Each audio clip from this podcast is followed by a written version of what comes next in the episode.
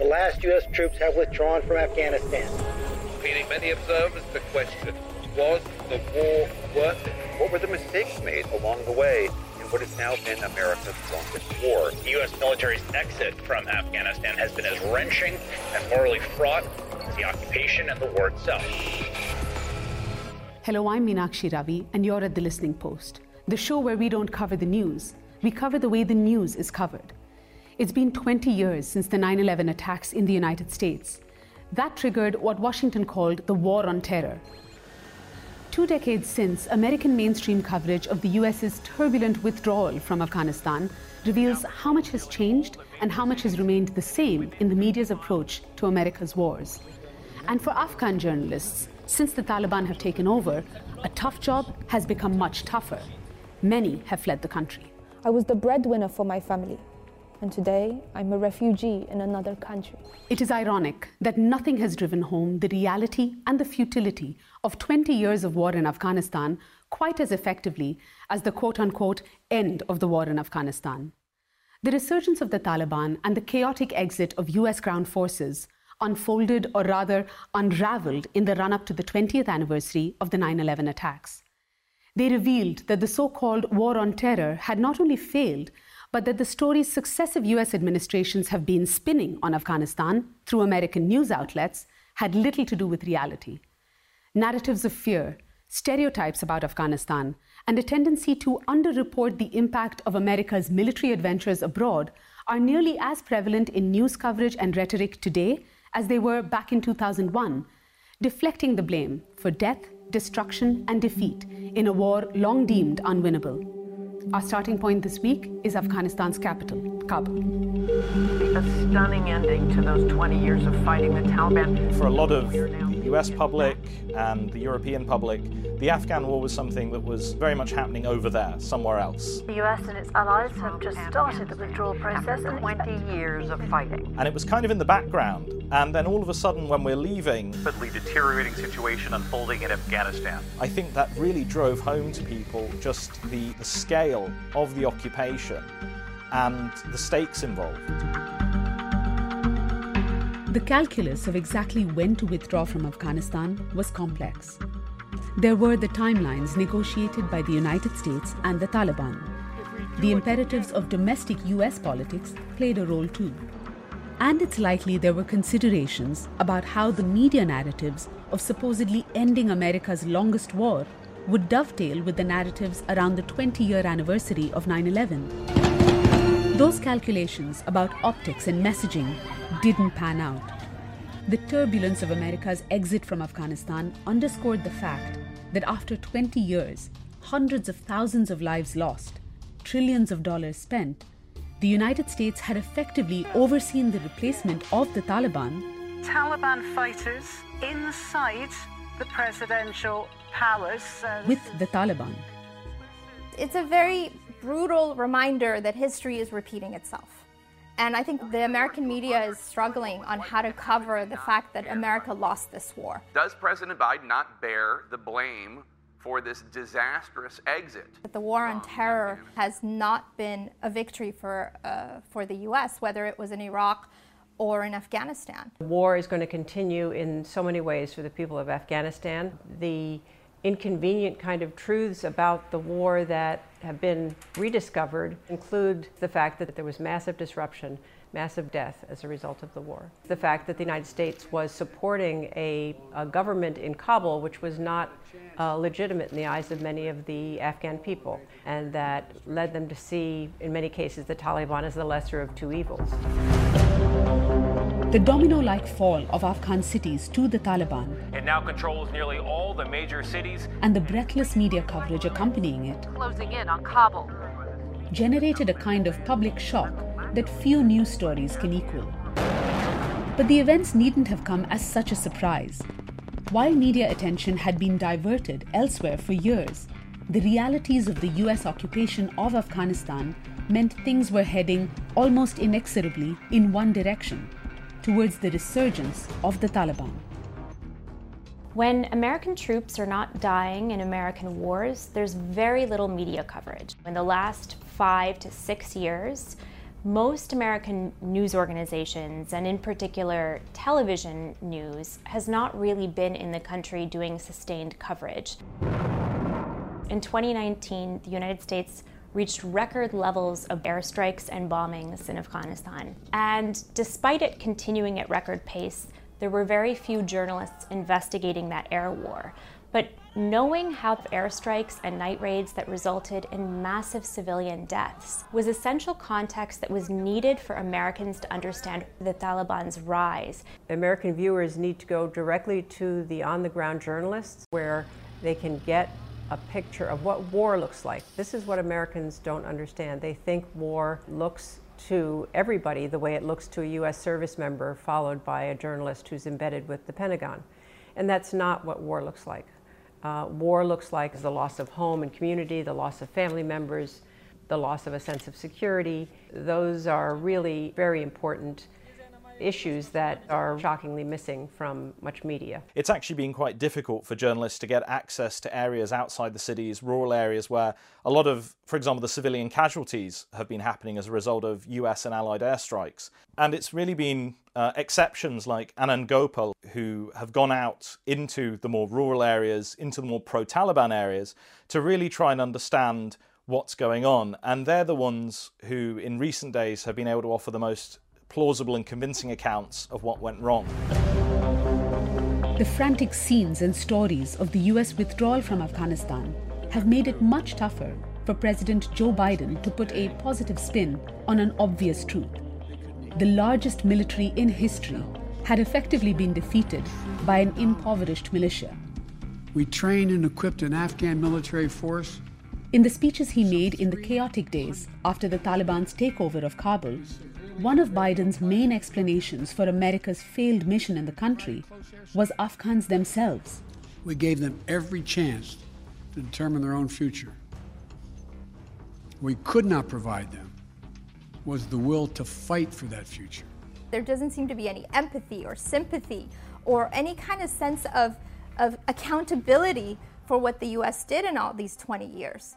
Yes, they did try to bring some good but they made so many mistakes. And I'd like to hear some responsibility and accountability for those mistakes. But the politicians are sort of parroting the same jingoistic patriotism.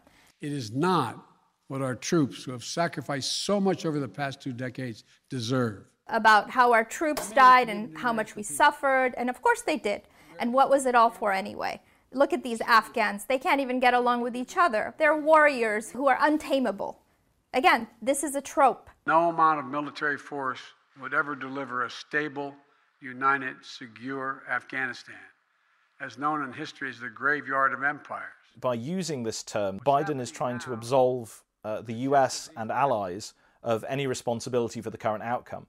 The idea is that because Afghanistan is the graveyard of empires, that means that this result was inevitable, because Afghanistan has always been this way. When we see cliches like this circulating, it's, it's actually symptomatic of a deeper problem that we fail to understand the region, we fail to understand its peoples, its history, and that goes a long way to explaining why the US mission in Afghanistan actually failed so badly.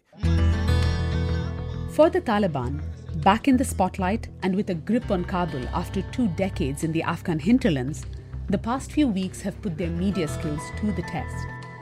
Be it in the Afghan capital, where a government is being brought together, or in the Qatari capital of Doha, from where the Taliban continues to hold talks with the United States and other nations, the group is clearly making an effort with how it presents itself to a watching public. The Taliban ideologically is not that different than the Taliban in the 90s. I don't think we've seen fundamental changes.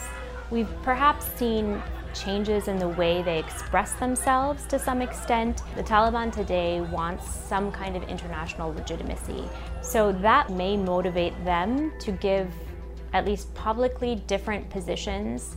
But if you look at some of their statements from 1996, when Christiane Amanpour sat down to interview a senior leader um, in the Taliban. What about women's education, girls' education, women working? He said the equivalent of, of what many Taliban leaders are saying today. Or we can provide them separate places so that they can be educated or they can work in offices. Which is that, you know, until we can train our men to treat women better, we want them to stay at home. And so some of their rhetoric has not changed at all despite this leverage.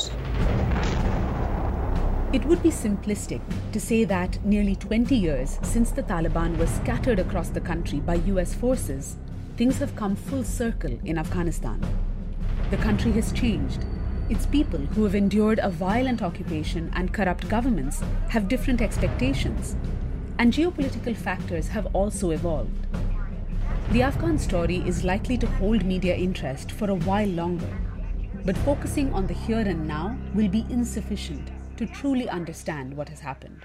I think a question that's only just beginning to be asked, both in the media and in the broader public discourse, is whether the war in Afghanistan was necessary in the first place. Recall that in 2001, the war in Afghanistan was widely seen as a good um, war. This is a time for self defense. And the Iraq War was very much the illegal war, the war that no one wanted. The debate about the war against Iraq has divided many along the political spectrum. We need to look at our failings in Afghanistan uh, and Iraq and the Middle East more generally to try and understand why they keep happening. And I think the question that is now beginning to be asked is was either of these wars actually necessary and did either of these wars actually achieve anything good? The Taliban's takeover of Afghanistan has left the country's media, which had grown dramatically over the past two decades, in a state of uncertainty over their future. Those fears have increased over the past week. Flo Phillips has been across this story. Flo, what has happened? A lot, Mina. Protests have been taking place in a number of cities, and there have been numerous reports of journalists being arrested and beaten. In Kabul on Wednesday, the editor of a newspaper, Etilaat Roz, said that police detained five of his reporters and then assaulted two of them while they were in custody. He shared this video showing one of the journalists having difficulty walking after the attack, as well as these photos showing marks left by beatings in detention. Another outlet, Ariana News, had a similar story to tell from the day before. And according to the Afghan Journalists Association, a total of 14 reporters were arrested on that Tuesday. Have there been any other indications about what Afghan journalists can expect from the Taliban's approach to the media more broadly? Well, the Taliban have only just started to govern. What we've seen so far isn't exactly reassuring. And when they were last in power, back in the 1990s, they outlawed the use of the internet and they confiscated and destroyed numerous TV sets. But when they took Kabul last month, they were at pains to change perceptions. One official sat down for an interview with Beheshta Arghand, a female presenter on the country's most widely watched private channel, Tolo News. And in the Taliban's first press conference, their spokesperson had this to say I would like to assure the media we are committed to media within our cultural frameworks uh, private media can continue to be free and independent. Those words obviously leave a lot to interpretation, and indeed, different outlets have responded in different ways. The state broadcaster, RTV, were very quick to take their female presenters off the air indefinitely, whereas Tolo News have stuck with their female anchors, although not Beheshta Arghand. She's fled the country. Many reporters, both male and female, have followed suit. So that's a status check on the media as it is in Afghanistan in the here and now. Obviously, the Taliban have only been in control of Kabul for about a month now. However, you and another producer on our team, Ahmed Madi, you've been tracking conditions for Afghan journalists for longer. We have. Ahmed and I have been speaking with three Afghan media workers about their experiences for the past 20 years. The first, a seasoned photojournalist. Then there's a reporter who actually had to flee her home province after the advance of the Taliban. And finally, a media security specialist who actually helped the others to escape to Kabul, which was then a safe haven for journalists who were under threat. As you'll see in our report, all of that changed practically overnight when the city fell to the Taliban. Okay, thanks, Flo. We bring you that report now on the past, present, and future of the media in Afghanistan, as told by Afghan journalists. In order to protect their identities, the journalists are played by actors. تصویرهایی که در شبکه های اجتماعی نشر شده نشان می‌دهد که طالبان به چوک کندوز رسیدند های سنگین سرانجام شهر سرپل به دست طالبان از شهر کندهار و ولسوالی های اسپین بولدکوان The U.S. will soon complete its withdrawal of forces from Afghanistan after 20 years of fighting. At least 13 regional capitals have been taken in just the past week, leaving Kabul and just a handful of areas under government control. Most of the north of the country has been taken over. Those who've escaped to Kabul are staring at uncertainty.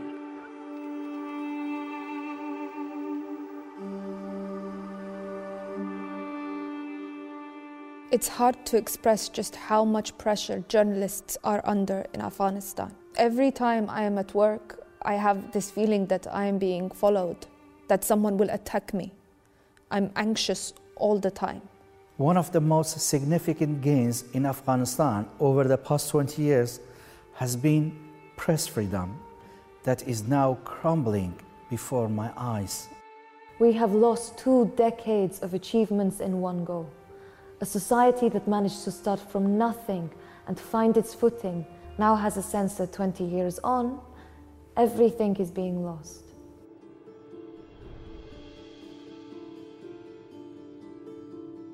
I came into the media field in 2001 just as we were going through a huge evolution in Afghanistan.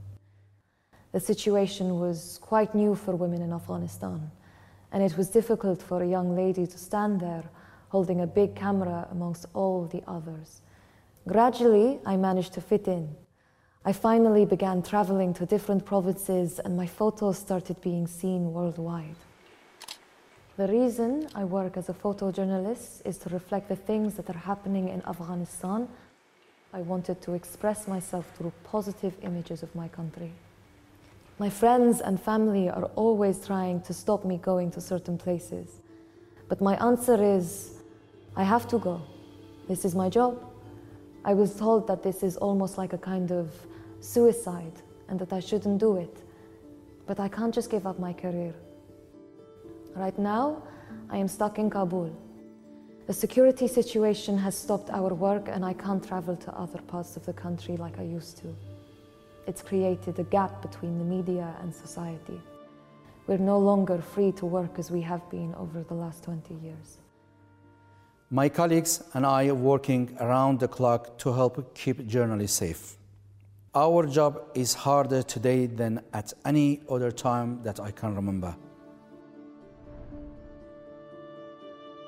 After the collapse of the Taliban in 2001, we established hundreds of media outlets. The fact that we have the best press freedom record in the entire region is the one of the most significant success stories of Afghanistan.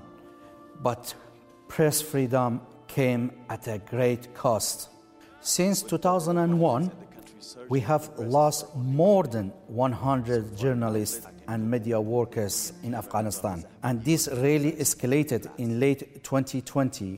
د یوې بلې خبریالې غږ د عمر لپاره چپ ملاله 25 کلنه Malala Maiwand was a very well known journalist for Enikass TV.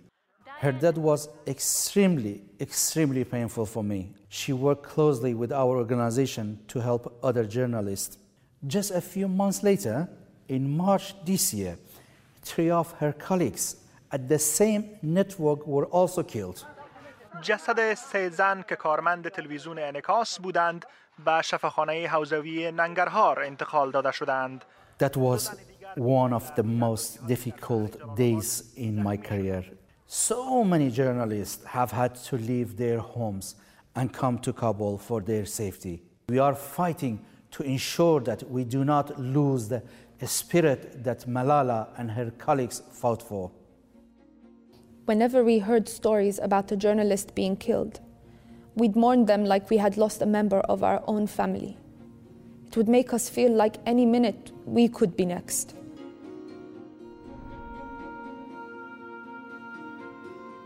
I started working for local media 13 years ago. We used to work without any problems or threats. But over the last year, as the Taliban began to take control of parts of the country, our work gradually became impossible. The radio stations in some of those provinces are completely off air now. I spoke to my colleagues there. The Taliban had stormed their offices and accused them of working for the government.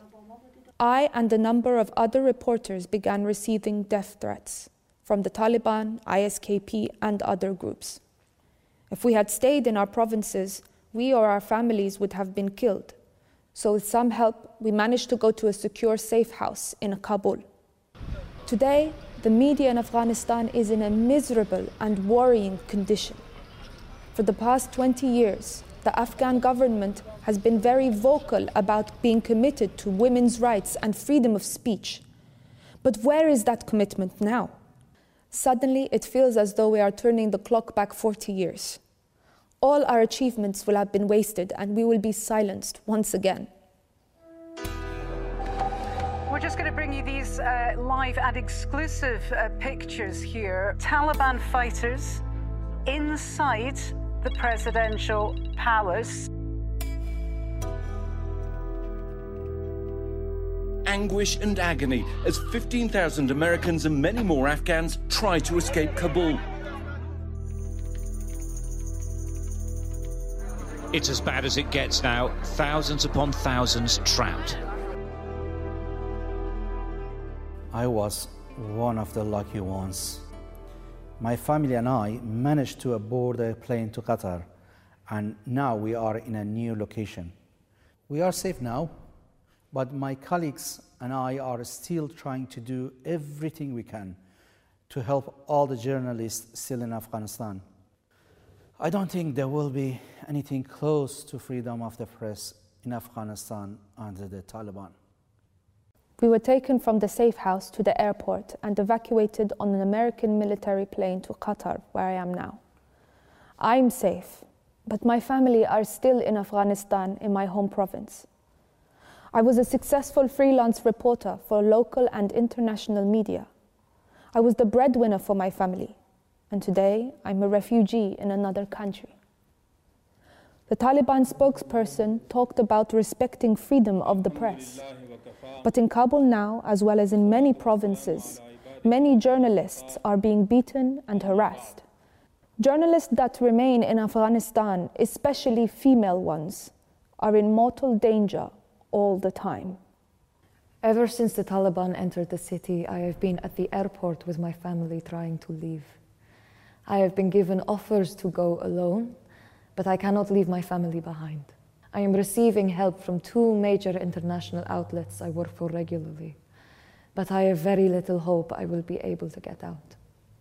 Even the NGOs that work to protect journalists in Afghanistan have left in fear for their lives. Journalists in this country are now completely alone. I want to work. I want to practice journalism. I want to show the rest of the world what is happening here. But I can't.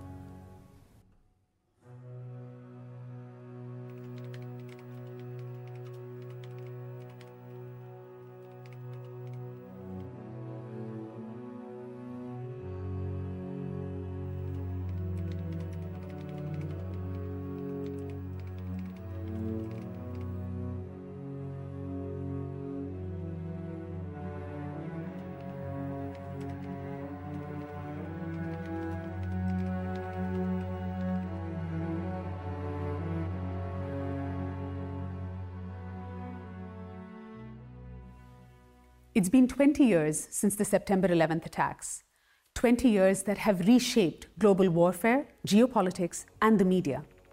From Washington to Kabul to Baghdad and beyond, the war on terror is still making headlines. Afghan journalists fear for their freedom. News outlets on the outside are still struggling to get past the spin to reality. There is much that, after 20 years, has not changed. We'll see you next time here at the Listening Post.